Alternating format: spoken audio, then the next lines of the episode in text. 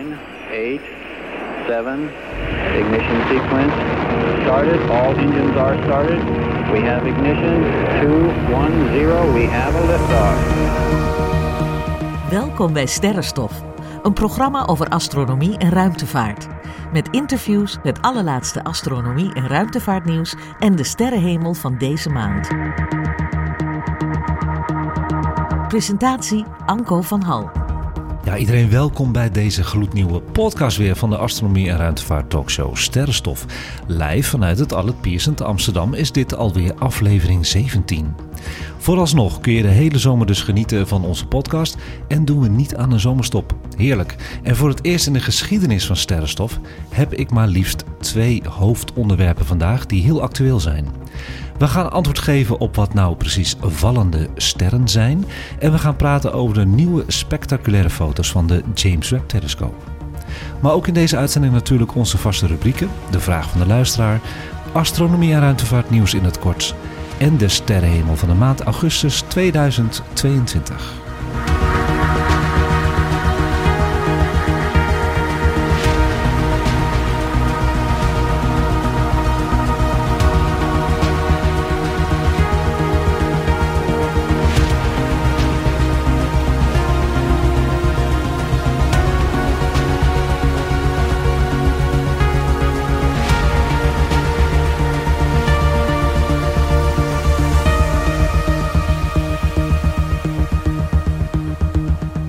Nou, welkom iedereen die luistert naar Sterrenstof. En natuurlijk welkom iedereen aan tafel weer die deze maand meedoet aan de podcast. En welkom aan onze nieuwe luisteraars in België, wil ik even zeggen. En wie zit er aan tafel? Abe zit weer aan tafel, zoals altijd.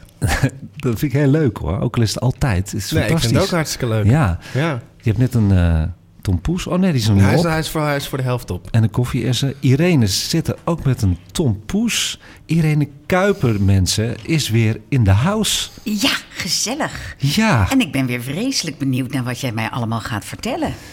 Ja. En de luisteraars uiteraard. Ja, het is een hele bewogen week geweest. Ik moet even vertellen aan de luisteraars dat we deze uitzending iets eerder opnemen dan normaal. Dat komt door eh, mensen die op vakantie gaan. En we hebben natuurlijk ook studiotijd die we moeten inhuren. Dus de James Webb-telescoop, de beelden, zijn voor ons net tot ons toegekomen. Dus daar gaan we het gewoon over hebben. Een hele wervelende week was dat voor ons, voor Sterrenstof en voor jullie. En voor de hele wereld eigenlijk. Maar hoe gaat het met jullie? Want ik heb van de luisteraars gehoord, moet ik wel even zeggen, dat ze het wel heel erg leuk zouden vinden als ik een keertje zou vragen aan mijn sidekicks wat jullie doen. De achtergronden van de sidekicks, dat heb ik nog nooit gevraagd. Hoe onbeleefd is dat? Ja.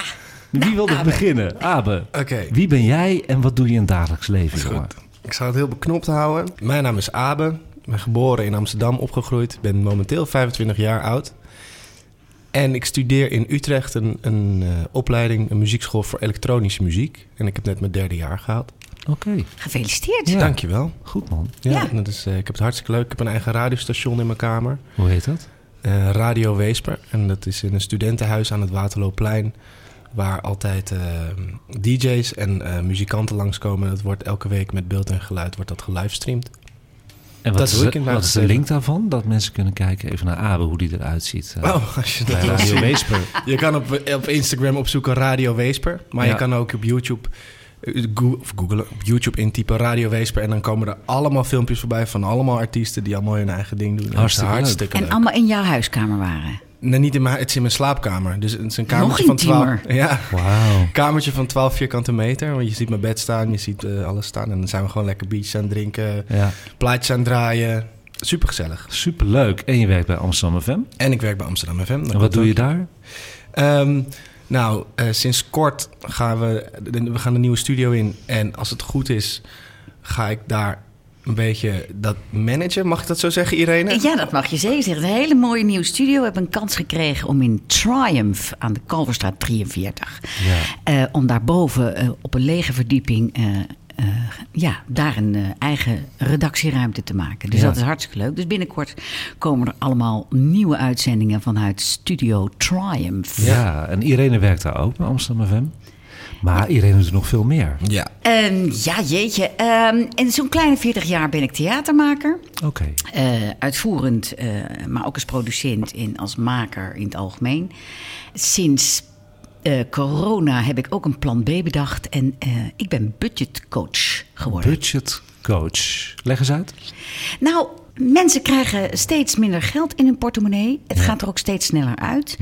En ehm, ik vind het mooi om met mensen te gaan kijken hoe je dat eh, goed kan regelen. En hoe je goed kan budgetteren, zodat je wellicht de juiste toeslagen binnenhaalt. Zodat je wellicht weet welke potjes waar voor jou te vinden zijn. Zodat Ja. je weet, ehm, als je een maandoverzicht maakt, eh, waar het geld eruit gaat. Zonder dat je dat eigenlijk in de gaten had.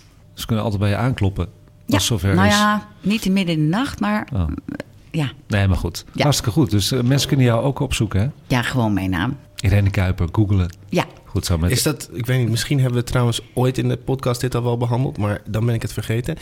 Je bent, ben jij nou familie van? Nee, toch? familie van? André. An- nee, dat is Kuipers. Oh shit. Ja, ja, ja, ja. ja. Had Ik ben van de goedkope tak, hè. Wij hadden geen geld voor een S, geen geld voor een C, geen geld voor Ja, een Y. ja, ja, Dit is ja, ja. gewoon K-U-I-P-E-R. Maar jij bent wel van een Kuiperbelt, hè? Ja, ja. De Kuipergordel, ja. Ik buiten ons zonnestelsel. Aan, het oorsprong gestaan van de Kuiperbelt. Zo oud ben ik. Goed, zijn we weer terug bij Sterrenstof. Hartstikke goed. Jullie hebben de introductie gehoord. Hè? We gaan het hebben, deze uitzending, over vallende sterren... en de eerste resultaten van de James Webb. En dat is niet voor niks, want de afgelopen weken staat het nieuws dus al vol... van de prachtige foto's die naar buiten zijn gekomen van de James Webb. En wat betreft vallende sterren trouwens... de grootste meteorenzwemmen van het jaar, de Perseïden... zijn deze maand augustus te zien aan onze nachtelijke zomerhemel. Maar voordat ik daaraan begin, hebben jullie nog wat leuks gezien? Nou, ik heb enorm een poging gedaan om de supermaan te zien. Dus ik ben drie keer mijn bed uitgegaan in Ik de nacht. ook. En ik woon nogal in het centrum van Amsterdam. En ik kreeg niets te zien behalve de huizen achter mij, voor mij en naast mij. Ja. Ik kreeg hem niet te zien. Nou, dito hier, want ik woon wel boven helemaal in Amstelveen. Heel veel bewolking aan de horizon. En eigenlijk is hij het mooiste, de Superman, als hij net opkomt. Hè? En toen was het al één uur. Ik denk, nou, ik moet nou echt naar bed. We moeten werken de volgende dag. Dus ehm, nee, ik heb hem niet gezien, de Superman. Helaas. Ja. Niet de Superman, maar Ja. wel die halve maan, die, die maansikkel. Wat was dat nou? Ja, heb je een maansikkel gezien? Ja, die was super mooi. Ja, met het grijze gedeelte er ook erbij. Ja, ja, en dat was best wel rood ook. Oranjig, ik weet niet. oké. weet niet hoe dat de- kan, maar- atmosfeer. Het zag er heel mooi uit, een heel dun maanrandje. Ja. Kijk, dat heeft nut, hè. Als ik zeg op het einde van de uitzending... kijk zo vaak omhoog. Dat doen jullie allemaal. Abe neemt nog even lekker een eh, hap. En jij, jij wil eigenlijk Ja, ook al beginnen weer. Ik zit ook lekker aan de tompoes, hoor. Want we gaan gewoon praten over die leuke foto's van James Webb. En eh, Ja. nou, iedereen is zo enthousiast, jongens. Het is ja, wereldwijd natuurlijk opgepakt. Hè? En, eh, het is Boven verwachting. boven verwachting. Maar waarom is het voor jou boven verwachting dan? Het is zo kleurrijk. Mhm. En ik weet niet of ze iets gedaan hebben met bijkleuren. Mhm. Maar het is, ik dacht, eh, de, de, de, kleuren vallen weg als je zo ver weg bent. Ja. Ik weet niet waarom ik dat denk, maar eh, ik vind het zo waanzinnig. Die nevel. Het is alsof je, nou ja, het is met niks te vergelijken eigenlijk. Een soort Het fantasie, ja. Is, Ja, eh, een soort fantasiewereld. Ja, fantastisch. En jij, Abe? Het is gewoon fantastisch. Ja, ik weet niet zo Ja, goed. ook hetzelfde wat ik Het zeg. ja, het maakt me een beetje sprakeloos, omdat het gewoon echt bizar vet is. Ja, wat mij heel erg opviel, kijk, die kleuren kan ik het wel even over hebben. Ze zijn ingekleurd. Dat komt, maar wel met de juiste kleuren. Dus eigenlijk is het niet fake. Dat komt omdat James Webb vooral infrarood heeft gekeken. En dan komt er gewoon te weinig kleur binnen. Het voordeel van infrarood is natuurlijk dat je door de nevels heen gaat kijken. Dus wat eh, heel belangrijk was voor mij, ik zag die foto's voorbij komen. En in principe ken ik heel veel nevels al die gefotografeerd zijn door de Hubble. Dus ik dacht van, oh, maar dit ken ik al. Daarna dacht ik van, maar ik zie veel meer. Ik zie ook veel meer sterren. En toen heb ik eh, op YouTube en, en ook op internet even gekeken. En er waren veel sites die gelukkig de Hubble-foto naast die van James Webb zetten. En dan zie je eigenlijk ongelooflijk veel meer. Niet te geloven. Maar Dat hè? Ja, het is echt niet te geloven. Dat waren die vier foto's. Maar een dag daarvoor werd natuurlijk al een heel klein stukje ruimte van de James Webb, die die gefotografeerd had, werd gereleased. En toen kreeg ik kippenvel. Ja. Wat hadden ze nou gedaan? Ze hadden dus een heel klein stukje ruimte wat eigenlijk gewoon zwart is. De grootte van een zandkorrel op armlengte Ja, precies. ja. hebben ze dus eh, gefotografeerd. En eh, een zwarte ruimte bestaat dus niet. in dat zwarte stukje ruimte, de grootte van de zandkorrel, waren duizenden, niet sterren, sterrenstelsels. Ja. en dan word je gewoon, ja, je hoort het aan mij, ik word daar zo stil van. Ja. En dat is zo'n bewustwording, denk ik, voor de mensheid, dat wij eens een keer moeten ophouden met te denken dat wij de enige zijn. Sowieso, er zijn, dat kunnen wij ons niet meer voorstellen met sterrenstof, omdat jullie altijd aanschuiven. Maar eigenlijk driekwart van de wereld denkt nog dat wij het enige leven zijn in het heelal. De arrogantie. Het is niet te geloven, jongens. En Ja. ik word zelfs nog wel eens door leken een soort van uitgelachen. Als ik zeg dat wij niet, niet de enige zijn. Dus Nou, en, er en, moet wel echt een ja. bewustwording nu komen. En ik denk dat James Webb dit gaat doen voor ons. Nou, dat zou heel mooi zijn, want het is natuurlijk ook ontzettend belangrijk dat mensen zich realiseren dat hoe mooi het heelal is Zo. en hoe zuinig we moeten zijn en hoe trots we mogen zijn dat wij hier mogen wonen Ja. en hoe goed we met de aarde om moeten gaan. Zeker, gaan. zeker. Wij moeten, wij moeten anders met de aarde omgaan. En er is op dit moment nog geen andere aarde waar we naartoe kunnen. Die staat gewoon te ver weg. Maar los daarvan, we moeten gewoon Ja, beter voor de aarde zeker. zorgen. Nee, daarom. Dat, dat vluchtgedrag van ja, dan gaan we maar ergens anders iets, eh, iets lelijks doen. Dat, dat, dat, eh, we hebben een verantwoordelijkheid. En Ja. dat is die verantwoordelijkheid om goed voor de aarde te zorgen. Ja, ja, dat je dit zegt, hè, komt dat ook een beetje door je bewustwording van wat je nu weet wat er boven gebeurt? Of had je dat al? Het, het maakt je eh, nederig. Dat maakt je Hopelijk. nederig. Ja, en dat is mijn bedoeling ook van de podcast. Wat vond jij van de foto's, Abe? Wat veel, er zijn heel, vijf foto's in totaal. Ja. zijn er gereleased. Eh, viel jou één foto op? Of had je iets? Nou, ik denk hetgene waar ik wel het meest door getrokken was... Kijk, je hebt natuurlijk die foto's van die nevels en die zijn prachtig. ja. Maar die foto die de Hubble ook heeft genomen, die Deep Field, weet je wel? Ja, ja. Die, die dus de James Webb nu ook heeft genomen. Het is gewoon... Ik weet nog, toen ik die Deep Field voor het eerst zag... dat, je, dat er op een gegeven moment... dat, ze- dat je verder inzoomt en dat dingen onscherper worden. En Ja. dan, dat maakt je zo soort van... Oh my god, ik wil dat weten. ja. En het is heel vet dat nu gewoon... dat we in een tijdperk leven waarbij we wel daar kunnen kijken. Dat vind ik gewoon echt bizar. Ik weet nog dat wij in het begin van dit jaar specials hadden over James Webb. Ja. En dat we met z'n allen niet konden wachten tot Ja. die eerste foto's kwamen. Met Dave de Vos. Dave heb ik nog uitgenodigd, maar het is te vroeg even in een, in een maand dat hij kon komen. Hij komt gewoon nog een keer langs natuurlijk. En dat we en Dave ook, we konden allemaal niet aan die tafel wachten. En nu zijn ze gekomen. En het is precies wat we wilden. Ja. Maar dit is nog niks, jongens. Nee. Want wat hij nu gaat doen, dat zijn ongelofelijke dingen. Dus ik ben heel blij. Dat eerste plaatje zaten ook sterrenstelsels bij, overigens, van 13 miljard jaar Ja. oud. Eh, zo oud is eigenlijk de, het heelal. Hè? Ja. Dus we kunnen heel ver terugkijken. Wat ik een hele leuke foto vond, het was eigenlijk geen foto, maar een spectrogram van een eh, atmosfeer van een exoplaneet WASP eh, 96b. Ja. En dat is een hete gasreus die heel dicht bij eh, zijn moederster staat. En ze hebben gevonden met de James Webb dat er dus duidelijk waterdamp in de atmosfeer is. En waarom is dit belangrijk? Dat hij dat gelijk kan zien, James Webb. Ja, dit is niet een leefbare planeet hoor. Daar is het 725 graden. Maar gewoon belangrijk dat daar gewoon waterdamp al is Ja. op zo'n hete planeet. Ja. Met andere woorden, hij gaat natuurlijk zich ook richten op planetenstelsels.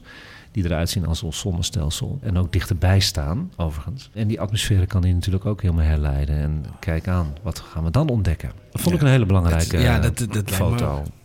Ja, Niet ineens heel veel exoplaneten krijgen ineens veel meer potentie. zo is dat ja.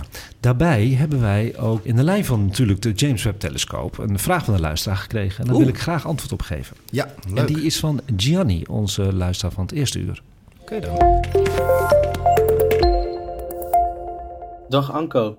Sinds een kleine twee maanden is de James Webb Space Telescope operationeel en zodanig werd gisteren de eerste opname bestaande uit licht afkomstig van het visuele spectrum openbaar gemaakt door de Amerikaanse president Joe Biden. Toevallig had ik vernomen dat de James Webb dient ter vervanging van de Hubble Space Telescope. Door gebruik te maken van welke instrumenten aan boord gaat hij dit doen en wat zijn deze instrumenten precies in staat om te doen? Ik kijk graag uit naar jouw antwoord hierop.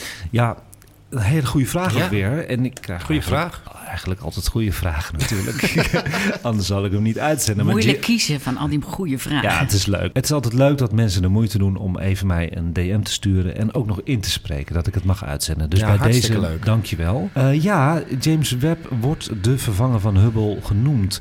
Maar NASA noemt het liever toch een opvolger dan. Hè? Want Webb is immers de wetenschappelijke opvolger van Hubble. Zijn wetenschappelijke doelstellingen werden gemotiveerd door de resultaten van Hubble. De wetenschap van Hubble dwong ons om naar langere golflengte te kijken en dus verder te gaan dan wat de Hubble al heeft gedaan. Dus Hubble is eigenlijk gewoon een hulpmiddel geweest voor James Webb. We hebben Hubble nodig gehad om James Webb te kunnen Ja. maken. Kijk, die ver weggelegen objecten, die worden zichtbaar door instrumenten die de Hubble niet heeft en de James Webb wel. En dat heeft te maken met infrarood instrumenten. En daar vraagt Gianni over. De James Webb heeft vier infrarood instrumenten. Die kan ik natuurlijk helemaal gaan uitdiepen nu in de uitzending, maar dat is best wel eh, wetenschappelijke kost. Je kan eigenlijk gewoon zeggen dat deze infraroodcamera's heel ver kunnen kijken en door nevels kunnen kijken. En dat kon de Hubble niet. Dat is het grote verschil. En dat is het functie van die infrarood, toch? Precies. Het verschil tussen Webb en Hubble ga ik gewoon nu even aanstippen. Dat is ook wel leuk voor Gianni. We hebben wel een veel grotere spiegel. Die spiegel is 6,5 meter en de Hubble had een spiegel van 2,4 meter. Nou, we hebben het gemerkt aan de foto's. Er Ja. staan gewoon veel meer sterren ook op. Ja. En ook lichtbronnen die met het blote oog niet waarneembaar zijn. En die wel belangrijk zijn voor ons om te herleiden wat er met zo'n ster gebeurt en wat er met een planeet en de atmosfeer van de planeet gebeurt. Nou ja, en eh, ik denk dat er nog een heel belangrijk verschil is dat hij een miljoen kilometer van de aarde vandaan staat. Ja, dat was mijn derde punt. Ah, Abe, jongen, jij bent altijd een hele goede aanvulling voor de uitzending. Ik zeg het natuurlijk elke uitzending bijna, dus je moet wel op een gegeven moment zweven hier, denk ik eh, ongeveer. Maar het is waar. Webb staat anderhalf miljoen kilometer van de aarde. En Hubble bevindt zich in een zeer korte baan om de aarde heen. Dat is een heel groot verschil. Dat zijn eigenlijk de drie grootste verschillen. Zei je nou net dat door Hubble langere golflengtes nodig waren? Of heb ik dat verkeerd gehoord? Nou, het, eh, wat ik heb gezegd is dat de wetenschap van Hubble ons dwong om naar langere golflengte te kijken. Hij heeft inderdaad op kortere golflengte gekeken, eigenlijk optisch alleen maar, hè, Hubble. En de langere golflengten zijn alleen maar bereikbaar met infrarood. Dat heeft te maken dat eh, verder weggelegen objecten sterk zijn rood verschoven. En hun licht wordt van het UV-licht en optisch naar het nabij infrarood geduwd. Voor waarnemingen van deze verre objecten, zoals bijvoorbeeld de eerste sterrenstelsels die in het heelal werden gevormd, is dus een infraroodtelescoop nodig. Wil je weten wat roodverschuiving is nog? Nee, ik, ik weet wel wat roodverschuiving is. Maar wat nou, ik... ik niet. Nee, Nee. ja. Doe maar Dat is lekker. eh, het, is wel, het is een heel mooi begrip. Ik- Ja, het is, het is een mooi begrip. Kan ik ook best bij sterrenstof even melden. Ja. Roodverschuiving is het verschijnsel dat het spectrum van uitgezonden licht bij ontvangst naar rood verschoven is. Dat wil zeggen in de richting van de langere golflengte. De eenvoudigste vorm van roodverschuiving ontstaat als gevolg van het Doppler-effect. Wanneer een lichtbron en een waarnemer zich van elkaar verwijderen, is de door de waarnemer gemeten golflengte van het licht langer en de frequentie is lager. Dat is een roodverschuiving. Het is niet heel makkelijk, maar het is wel de En het beschrijving. Doppler-effect is het eh, effect dat als je een, een alarm hoort, een ziekenauto of een Ja. politieauto, dat die voorbij is, dat die opeens heel anders klinkt. klinkt, omdat hij verder weg gaat. Bijvoorbeeld bij die eerste foto die eh, James Webb heeft gereleased, zie je ook oranje Ja. rode dingen. En die oranje objecten, sterrenstelsels, die staan het verste weg. Ja, Die precies. zijn in het rood afgebeeld. Mag ik nog heel even daarop Ja, ingaan? zeker. Je kan het een beetje voorstellen, kijk, men zegt altijd dat is iets dat je denk ik wel kan accepteren dat het universum uitdijt. Toch? Het wordt groter. Ja. En als je een, een, eh, een, eh, een, een golf hebt, een, voor, bijvoorbeeld een foton, een lichtstraal, eh, een golf van, laten we zeggen, ik noem maar nu een waarde van een halve meter. En het universum dijt uit, dat betekent dat die golf langer wordt. Dat betekent dus dat de kleur anders wordt, omdat de golflengte verandert. En dat is eh, roodverschuiving. ja. Ja, Eh, wat ook wel leuk is dat mensen dan aan mij vragen: van hoe kan het nou zijn dat sommige objecten dan niet rood zijn? Die komen dus naar ons toe. Ja, dat klopt. Bij de oerknal eh, komen er ook de objecten naar ons toe. Dus dan wordt de golflengte korter. Ja, dan wordt de golflengte korter. Ik denk dat die duidelijk is nu. Ja. ja. En de instrumenten waar eh, Gianni over vraagt, die heb ik ook benoemd. Maar ik heb ze niet helemaal uitgediept. Maar die vind ik wel leuk om even aan te stippen op onze YouTube. Want Ja, ik heb een hele een goed idee. Ja, toch? Ja. Ik heb een hele mooie film gevonden op YouTube. En die kan ik mooi zetten in het Sterren op je YouTube gedeelte bij aanbevolen playlist. Ga Dus- je, nu, ga je nu zeggen wat voor film dat is of zeg je dat niet? Nee, die kunnen jullie zo meteen opzoeken. Oké, oké, dat is cool. een eh, verrassing. Hij staat al in de aanbevolen playlist als je Oh, nu nice. luistert. Oh, oké. Ja. Nice. Ja. Dan gaan we naar het volgende eh, hoofdonderwerp. Dat vind ik wel heel leuk. Want we gaan allemaal genieten. En of het is op vakantie, want Abe die is op vakantie. Die heeft nu vakantie Ja, hij eigenlijk gaat tot straks naar de bergen. Hij gaat naar Ja. de bergen. Irene, ga jij op vakantie? Ehm, pas in oktober. Pas in oktober. Jij blijft lekker in Nederland. Ook heel goed. Want we gaan het grootste astronomie-evenement van dit jaar gaan we meemaken. Die elk jaar terugkomt. En dat zijn de vallende sterren Perseïde. Yes. Hebben jullie die wel eens gezien, de Perseïde? Denk het wel, ja. Ja, vorig jaar ook over gehad. Hè? Toen bestond Ja. sterrenstof Ja. al. En toen hebben jullie ook gekeken, volgens mij. Ja, Ja. Hoeveel Ja. had je er toen geteld? Weet je dat nog? Ik weet het niet meer uit mijn hoofd, maar ik zit dan in Friesland. Ja. En daar heb ik dus geen last van die gebouwen om me heen. Nee. En eh, nou, dat is dan, dat is dan meteen eh, fantastisch. Lekker hè? Eh, ja, dat is 360 graden uitzicht. Ja, en wat is een vallende ster, denken jullie? Wat is dat nou precies, daadwerkelijk concreet? Ehm, iets met ehm, uitdoven? Het is, Mag het is, ja, ah, ah, die staat natuurlijk te Oh, popelen. zijn Zag je ogen. dat? Die ja, zijn ogen gingen helemaal aan. Hij heeft nog een slokje koffie. En, en, en toen mijn kwam koffie is die hoor. en is zo'n op. vingertje omhoog. En toen kwam die. Kom maar op, Abe. Oké, dat zijn ehm, brokstukken steen die onze atmosfeer inkomen en daar ehm, vergaan in onze atmosfeer. Ja. En die hebben dan een soort mooi staartje. En dat is een vallende ster. Dus Ja. het is eigenlijk geen ster. Het Het is een kapotte ster. Eh, Nee, het is geen ster. niet. Het is gewoon het is- steen. Het is gewoon een steen. Ruimtesteen. Nou, kijk, het klopt wat je zegt natuurlijk. Eh, het punt is alleen dat die Perseïde is eigenlijk geen steen. Het zijn echt niet groter dan zandkorrels. En ja, die verbranden gewoon in een dampkring. Hè, en dan krijg je een, eh, een meteoor. Het is een zandkorreltje eigenlijk die verbrandt. Zo klein. Zo klein. Dat zijn de Perseïden. Wauw. Ja. Wat? Ja. Echt waar? Dat weet ik. Het is stof van de komeet Swift-Tuttle. En daar gaat de aarde steeds doorheen. Die staart van de komeet die ooit eh, langs is geweest. Elk jaar gaat de aarde daar doorheen. Door die stofdeeltjes van die staart van de komeet. Tussen 12 en 13 augustus, het maximum. En dan zien we de vallende sterren. Dat zijn de Perseïden. Dat was ontzettend leuk. En het is dus echt weer andersom denken. Het is niet zo dat er iets bij ons langskomt, maar Nee, wij gaan op wij visite. gaan op en visite. zo Ja, is dat precies. helemaal. Geweldig ja, weer, ja. ik ga zo meteen eh, bij de sterrenhemel van augustus even uitleggen hoe of wat of wat je moet doen om die Perseïden even goed te zien. Ja, dat vind ik een goeie. Maar ik ga nu even uitleggen wat het verschil is tussen een meteoor, meteoride en een meteoriet. Ik vond trouwens een hele leuke en heldere uitleg op astronomie.nl. Ik wil ze even benoemen, dat vind ik best een fijne website. Er bewegen dus talloze kleine stofjes, gruisjes, steentjes en brokstukjes door het zonnestelsel. Dit noemen we de zogeheten meteoriden. Dat zijn meteoriden die door het zonnestelsel heen gaan. Ja. Alleen als de meteoride aanzienlijk groter is, minstens enkele tientallen centimeters, kan een deel daarvan op de grond terechtkomen. Ze hebben het niet over die zandkorrels, ze hebben het over die stenen die jij noemde. Ja. En in die vorm heet het weer een meteoriet. Oh, zo was het. Ja, de bijbehorende meteoor, dat is dus dat lichtverschijnsel, dat is een meteoor, is veel helderder als er een meteoriet op aarde valt. En sommige sterrenkundigen spreken dan ook van een vuurbol. Dus eigenlijk kun je het zo zien, hè, die, die Perseïden, dat zijn snelle strepen die je Ja. ziet. Hè. Heel snel moet je kijken en dan ziet hij je ooghoek of zo. Maar als je een vuurbol ziet, dan, oeh, dan is het een spannende. Dan kan die iets groter zijn. Als het een hele grote vuurbol is, dan eh, kan er zelfs een, eh, een knal eh, komen. En is dat nou gevaarlijk, bijvoorbeeld?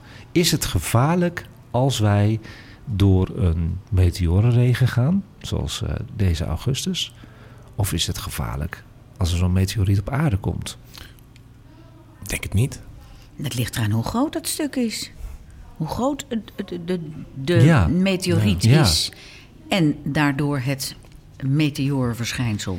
Nou, ik weet nog toen ik Een jong... meteorietenverschijnsel. Ja. Ik weet nog toen ik jong was, dacht ik van nou, nou, nou, dan zag je die, die, die rampenfilms hè, met de meteoren die insloegen en zo. En uh, ik ging heel veel uh, lezen over meteoren. Ik dacht van nou, die meteorenzwermen, dat is dan wel gevaarlijk. Hè? Dan kan er zoiets door het dak komen. Hè? Als de Perseïden komen, dan heb je veel meer kans dat wij geraakt worden. Dat is dus niet zo, kan ik jullie al vertellen. Je kunt er gewoon lekker slapen, je kan er gewoon van genieten. Gelukkig. Ja, maar er zijn wel uh, gevallen die wel uh, best wel heftig zijn geweest. Alleen onderzoekers hebben nog steeds geen enkel bevestigd geval van dood door ruimterots gevonden. Dus dat is nog niet gebeurd. Oké. Okay. Maar het wil niet zeggen dat we niet in de buurt zijn gekomen hoor. De moderne geschiedenis zit vol met bijna ongevallen. Grote meteoren kunnen namelijk boven het oppervlak exploderen, waardoor wijd verbreide schade door de ontploffing en het daaropvolgende vuur wordt veroorzaakt. Ah. Dus dat Precies. kan wel gebeuren. En bosbranden, moet ik daar dan ook Ja, aan dat denken? kan. Dat zou kunnen. Dat gebeurde bijvoorbeeld in 1908 boven Siberië. eh, in wat de toen Guska-gebeurtenis wordt genoemd. Eh, op 30 juni 1908 zagen getuigen over honderden kilometers een vuurbal door de lucht schieten. Wat suggereert dat de meteoor onder een schuine hoek de atmosfeer binnendrong. Hij explodeerde. Hij veroorzaakte hete wind en harde geluiden en schudde de grond genoeg om ramen in nabijgelegen dorpen te breken. Damn. Ja, dus het was wel een heftige gebeurtenis, ja. Dat is schrikken geweest voor die mensen. Ja, en eh, jarenlang dachten veel wetenschappers dat de verwoesting werd veroorzaakt door een komeet. En wat is nou ook alweer het verschil tussen een meteoor en een meteoriet? Of ging je daar nu naartoe?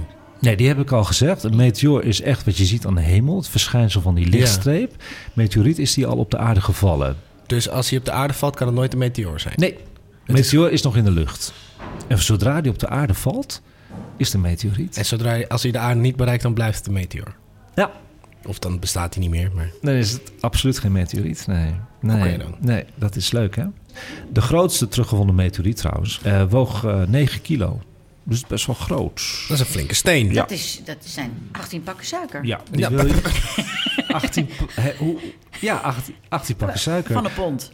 Die heb jij heel snel uitgerekend. Ja, Hartstikke idee. hartstikke idee. Dat is de grootste. En ehm, ja, we hebben ook wel meteorieten gevonden op andere planeten. Maar daar ga ik het zo over hebben. Oeh, cliffhanger. Ja. Verderop in de uitzending dus vertel ik je meer over de Perseïden. Welkom bij Sterrenstof, een programma over astronomie en ruimtevaart. Met interviews, het allerlaatste astronomie- en ruimtevaartnieuws en de sterrenhemel van deze maand. Presentatie Anko van Hal. En Anko, ehm, ik ben eigenlijk heel benieuwd naar de nieuwtjes. Oh, je bedoelt uh, astronomie en ruimtevaartnieuwtjes in het kort. Heb ik weer. Ja. Die heb ik elke Hoeveel? maand. Hoeveel heb je er? Eh, ik heb er drie. Oeh, fijn. Oeh, dat vinden jullie fijn. Soms heb ik wel eens twee, hè. Ik heb er gewoon drie gevonden. Alright. De eerste is ehm, van astronews.nl. Komeet 67P heeft meer chemische complexiteit dan verwacht. En waarom vond ik dit nou zo leuk? Dat komt omdat de ruimtesonde Rosetta... die is in 2016 naar die komeet geweest, hè? En die heeft eh, alles onderzocht... en die heeft een verrassende variëteit aan complexe organische moleculen gevonden. Dat is heel belangrijk, Ja. want... Kometen zijn ijzige overblijfsels natuurlijk uit de begintijd van ons zonnestelsel. En dat kan betekenen dat, ik heb het er wel eens over gehad in onze uitzendingen, dat wij ontstaan zijn door panspermia. Dus dat wij van buitenaf natuurlijk bevrucht zijn, hè, de aarde. Ja. En dat kan door middel van kometen zijn geweest. Nou, Rosetta dus ontdekt dat inderdaad die kometen hele mooie, complexe moleculen bevat. Ja. Nou, het is leuk om te vertellen. Het gaat daarbij onder meer om naftaleen. En dat is een stof die verantwoordelijk is voor de karakteristieke geur van mottenballen. Oké. Dat vond ik wel leuk om te vertellen. Heel oud ook. Heel oud, dus eh, zo ruikt hij ook. Ehm benzoezuur, dat is een natuurlijk bestanddeel van wierook, heeft hij Ja. gevonden. En benzaldehyde, dat is een stof die veel wordt gebruikt om voedingsmiddelen een amandelsmaak te geven. Het is zo grappig In dat dat... amaretto zit dat ook Het zit ook in waarschijnlijk. amaretto. ik vind het zo grappig dat er dus een komeet is gevonden. Ja. Maar, en, en dat zijn Ja. dus best ingewikkelde moleculen. Ja, ja. Wat vet. Ja, en zo specifiek. En die combinatie, is dat dan dus... eh, die drie stoffen samen brengt dus een unieke... Ja, het- het- Uniek zulke effect. moleculen zijn belangrijke tussenproducten bij de vorming van biomoleculen, zoals suikers en eh, aminozuren. Nou, dat Ja. zijn toch de bouwstenen van leven allemaal bij elkaar. Dus Ja. En deze komeet, eh, kometen, waar bevinden ze die zich en hoe groot zijn ze? Wat voor Ja, kometen dus zijn het komeet eigenlijk? natuurlijk die. eh er is één komeet, 67P, maar in principe kunnen we nu ja toch wel concluderen dat al die kometen die samenstellingen hebben. Maar deze die draait ook een rondje om de zon. Ah, En hij was even in 2016 dan dichter bij de aarde. Vandaar dat we die eh, Europese ruimtezonde Rosetta hadden gestuurd om Ja. te onderzoeken. Gaaf zeg. Ja, gaaf hè? Ja. Ja. Een internationaal onderzoeksteam heeft de herkomst weten te achterhalen van een miljarden jaren oude brokstuk van Mars dat in 2011 in de Sahara-woestijn is gevonden. Van Mars. Van Mars. Ja, wow. dat is mooi. Zo, ja, die zou ik wel thuis willen hebben, weet je dat? Zou ik wel Dat thuis is echt willen. vet. Ja. Van een Marssteen die hier op aarde is geland en gevonden in 2011.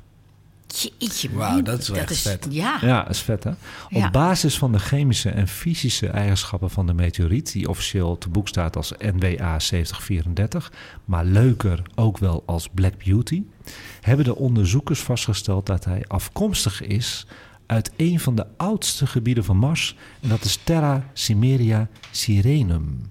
Wauw. Vind ik wel knap. Dat is echt bijzonder. En hoe komt zo'n stuk van Mars naar de aarde dan?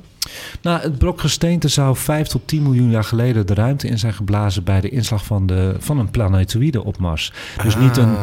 een heel een klein brokstuk, maar echt een planetoïde.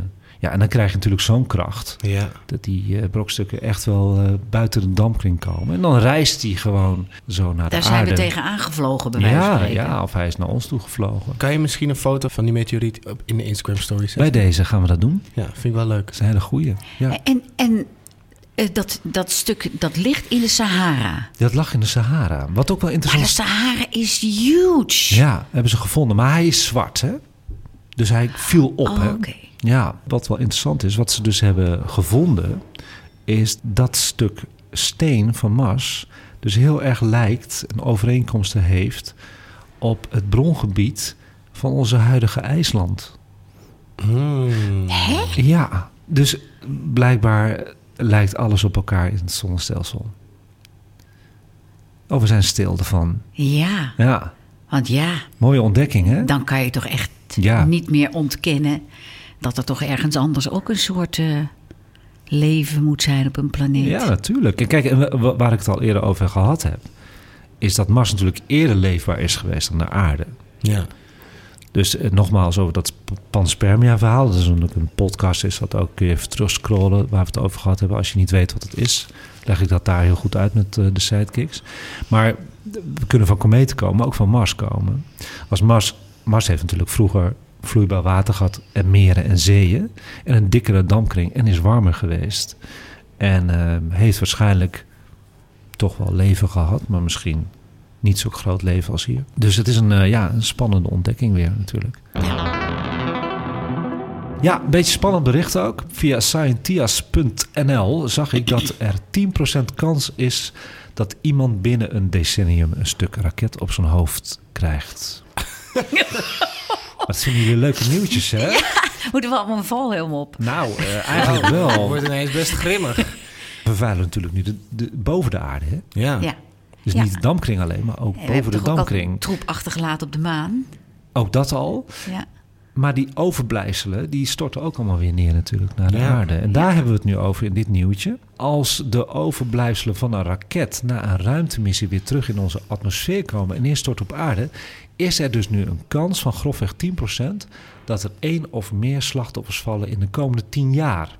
Jeetje. Dat is heel veel. Nou, ik was daar ook wel van geschrokken. Het is ook wel groot nieuws hoor, is het eigenlijk. Ja. Wow, dat is eh, apart. En welke Ja. mensen hebben risico? Nou, vooral mensen in de zuidelijke delen van de wereld lopen risico. Zo is de kans dat je door raketpuin wordt geraakt in Lagos, Dhaka of Jakarta drie keer zo groot als in Moskou, New York of Beijing. Ja, En in Kazachstan, omdat daar elke keer die, eh, die raketten. Ja, maar dat wil niet zeggen dat hij daar natuurlijk ook weer neerstort dan, hè? zo'n eh, trapraket. Nee. Ze gaan ervan uit dat de resten van iedere raket die op aarde stort zich verspreiden over een gebied van 10 vierkante meter. Gemiddeld is er dan een kans van 10% dat daar in 10 jaar tijd één of meer slachtoffers bij vallen. Dat is hun rekenmodel. Oké. Dat is, eh, zal maar zeggen, veel meer kans dan dat je de staatsloterij wint. Ja, eh, ik had ook helemaal niet verwacht dat die kans zo groot was. De vraag is natuurlijk waarom die eh, raketlandingen, waarom we die niet kunnen sturen. Het antwoord is, dat kunnen we namelijk wel. De onderzoekers leggen uit dat de technologie er al is voor een systeem dat begeleide terugkeer van raketten mogelijk maakt. Maar waar het aan ontbreekt, volgens de wetenschappers, is de collectieve wil, waar ik het net over had, Ja. Om deze systemen toe te passen, omdat ze allemaal te duur zijn. Dus we, De, Ja. de, de focus. de eh, focus is er niet is om er niet. veilig. eh, Het moet maar misschien men- een keer fout gaan voordat... eh, maar dat is met alles zo. Nou, het moet denk ik fout gaan in Beijing, Moskou of New York. En dan opeens ligt de focus er wel. Ja, Ik denk dat het zo cru is. ja, ja dat, heb, dat zeg je wel wat. Ja, dat denk ik ook. Er was nog meer nieuws eh, afgelopen maand. Dat kun je vinden in onze Insta-story nieuws highlights op Instagram. Zoals een Chinees ruimtevaartuig die hele mooie beelden heeft verzameld van de gehele planeet Mars. Mooie foto's. Oh. En eh, natuurlijk eh, nog meer nieuws en foto's van de James Webb-telescoop. En misschien ook wel leuk om dat op YouTube te zetten weer. Van ja. Sterrenstof. Ja, dat vind ik wel leuk als je dat doet. bij deze. Dan gaan we nu naar de sterrenhemel van de maand augustus 2022. Kijk, als je benieuwd bent wat er allemaal te zien is vanuit je eigen tuin of balkon, of dus op je vakantieadres, want jij gaat naar hele mooie gebieden aan waar het heel Ja. helder is. Hè? Ja, klopt. Dus eh, pak je agenda maar bij. Ja, ik heb hem voor mijn Eh, neus. ik zie het en eh, schrijf mee wat er allemaal te zien is aan de sterrenhemel van augustus 2022.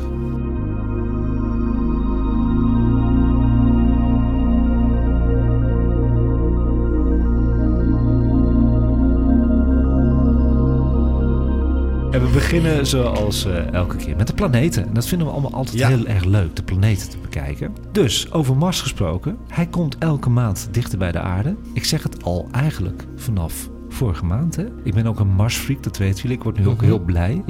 maar hij is daadwerkelijk nu al met het blote oog te zien als een rode ster. En dat is bijzonder, want het is een geoefend oog als je kleuren van sterren kan onderscheiden aan de hemel. Maar deze planeet, die overschijnt alles al. Maar in december staat hij dichtst bij de aarde en dan is het een hele grote rode kerstster. Oh, wauw. Ja. Oh, wauw.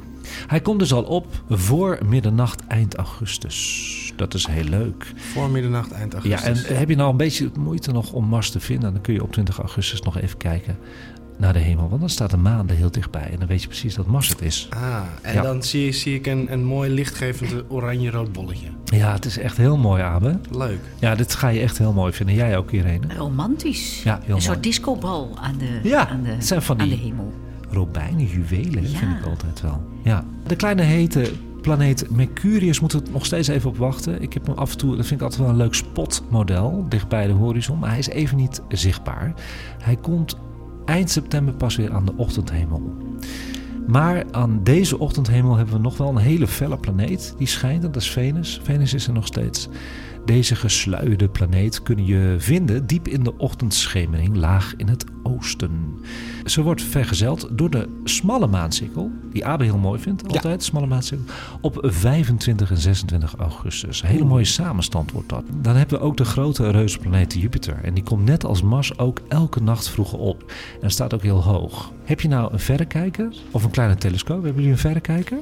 Ja, die kan ik wel ergens optrommelen, ja. Neem, neem hem mee op vakantie. Heb jij een verrekijker? Ik heb een verrekijker en een telescoop Ja, waar in Friesland. Er zijn ja. luxe paardjes ook. Want je man heeft een telescoop. ja, maar die mag ik ook best wel doorheen kijken. Nou, wil- je dan echt dit opschrijven, wat Ja. ik nu ga zeggen? Ja. Dat is met de telescoop eigenlijk nog fijner, want die is wat stabieler op het statief. Maar met de verrekijker kan het ook, Abe. Ja. Want in de nacht van 29 op 30 augustus zie je naast Jupiter de vier heldere Jupitermanen Io, Europa, Ganymedes en Callisto staan.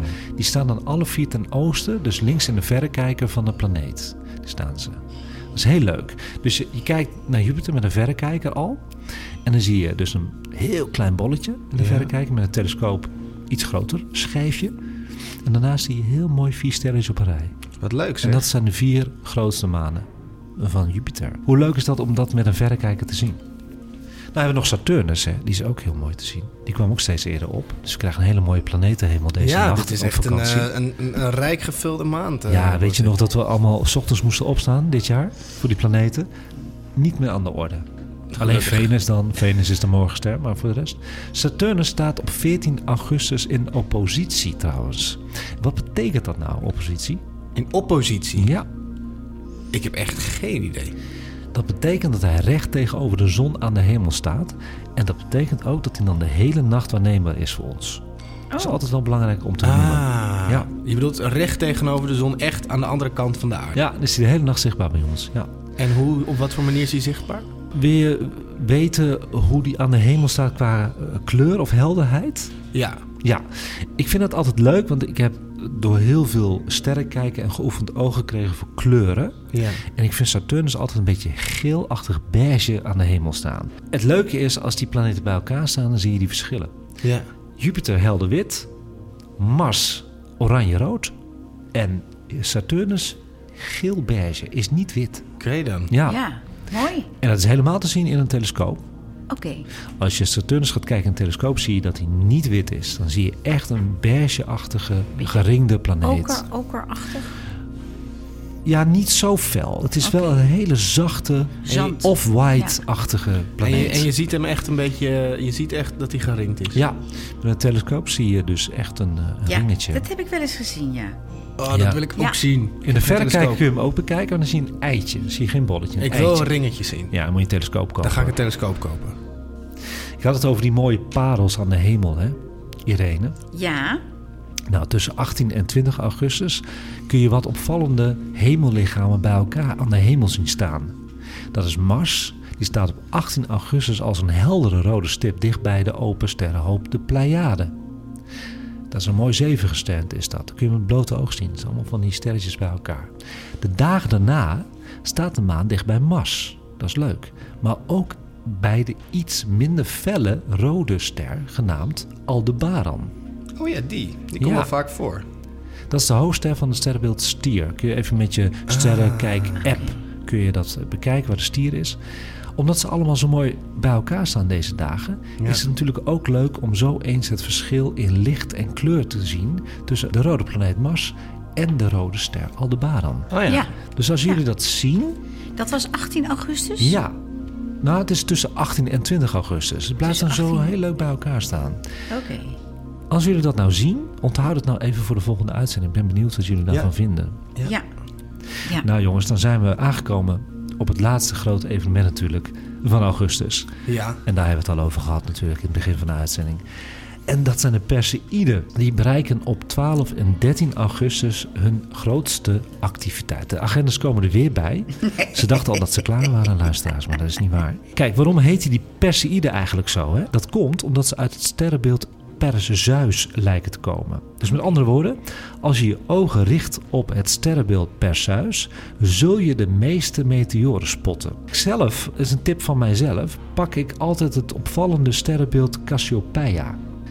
Die is veel opvallender dan Perseus. En die ziet eruit als een W. Oh, die! Dus je ziet wel eens aan de hemel, Ja, ja, zie je ja, zo'n W ja. staan. Ja, Dat is klopt. Cassiopeia. En die staat even iets boven Perseus. Maar als ik Perseïde ga kijken, dan ga ik helemaal niet Perseus zoeken. Want die is heel Moeilijk. moeilijk. Ga ik altijd naar Cassiopeia. Als ik daarop richt, komen daar, het radiant heet dat, de meteoren Perseïde vandaan. Oh, wat ga- ja, Even die W handig is altijd wel een Ja. fijn referentiepunt in de, in de, Ja, in de, in de lucht. dus die moet je wel even opzoeken. Ja, allemaal. ga ik doen. Ga ik doen. Als jullie dus Perseïde gaan kijken, even de W opzoeken, lichtstoel pakken, eh, borrel erbij of koffie erbij. Ik kijk Irene aan ik ga de niet s'nachts aan de koffie hoor. Borrel dus erbij. Ja, doe maar. Hè. Het is, eh, Kaasplankje erbij. Je leeft maar één keer. Zo Oh, is dat. kaasplankje. Glaasje Kaasplankje? port. Ja, heerlijk. Laat je ogen even wennen aan de donkerte. Dus doe dat eh, in een kwartier tot een half uur is je oog helemaal gewend aan de donkerte. Zie je meteen heel veel satellieten voorbij komen. Let op mijn woorden. En zie je ook veel meer meteoren. En dat was 12, 13 augustus. Ja, klopt. Alleen die nacht. Of zijn er meerdere nachten daarop volgend? Nou, dat wil ik wel even zeggen. De Perseïden zijn ook weken voor en na het maximum te zien. Hè?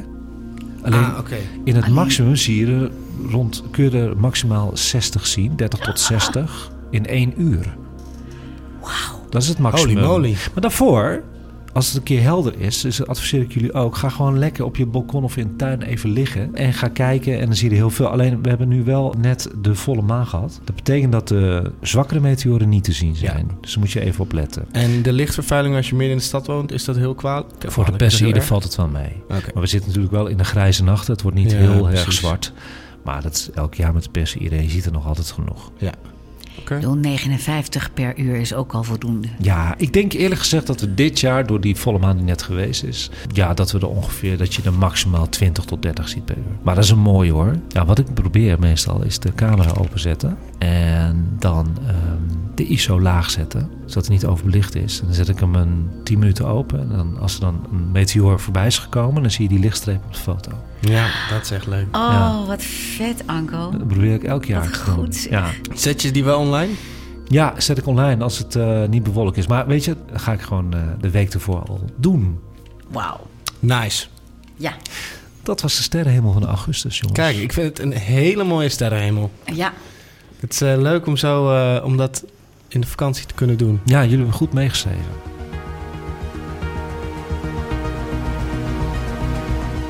En tot zover Sterrenstof voor de maand augustus 2022. Dus live vanuit het Allard Pierson te Amsterdam. Je kunt mij natuurlijk altijd mailen voor vragen, opmerkingen en tips over astronomie en ruimtevaart op sterrenstofnieuws.gmail.com. En dat doen mensen gewoon. Ja, hartstikke leuk. ja vind ik echt heel leuk. Maar het goede is ook dat jij echt antwoordt. ja, ik antwoord altijd. Ja. Altijd. Dat is serieus waar. Leuk en belangrijk. Je kunt Sterrenstof natuurlijk ook vinden op Instagram. Met onder andere dus de audiograms die goed worden bekeken en beluisterd. Nieuwtjes en eigen astrofotografie van de hemelverschijnselen van de maand. Volg ons op Sterrenstof Nieuws. En we hebben afgelopen weken heel veel nieuwe volgers gekregen. Dus ik ben heel blij met jullie. Terugluisteren kan altijd via alle bekende podcastplatformen. En bij deze wil ik jullie bedanken, Abe en Irene, voor de medewerking. Dankjewel weer voor deze uitzending. Hartstikke leuk. Ja.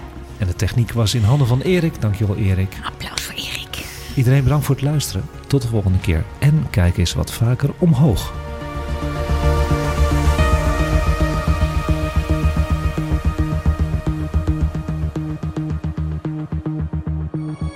Matter is much older than life. Billions of years before the sun and earth even formed, atoms were being synthesized in the insides of hot stars and then returned to space when the stars blew themselves up. Newly formed planets were made of this stellar debris. The earth and every living thing are made of star stuff.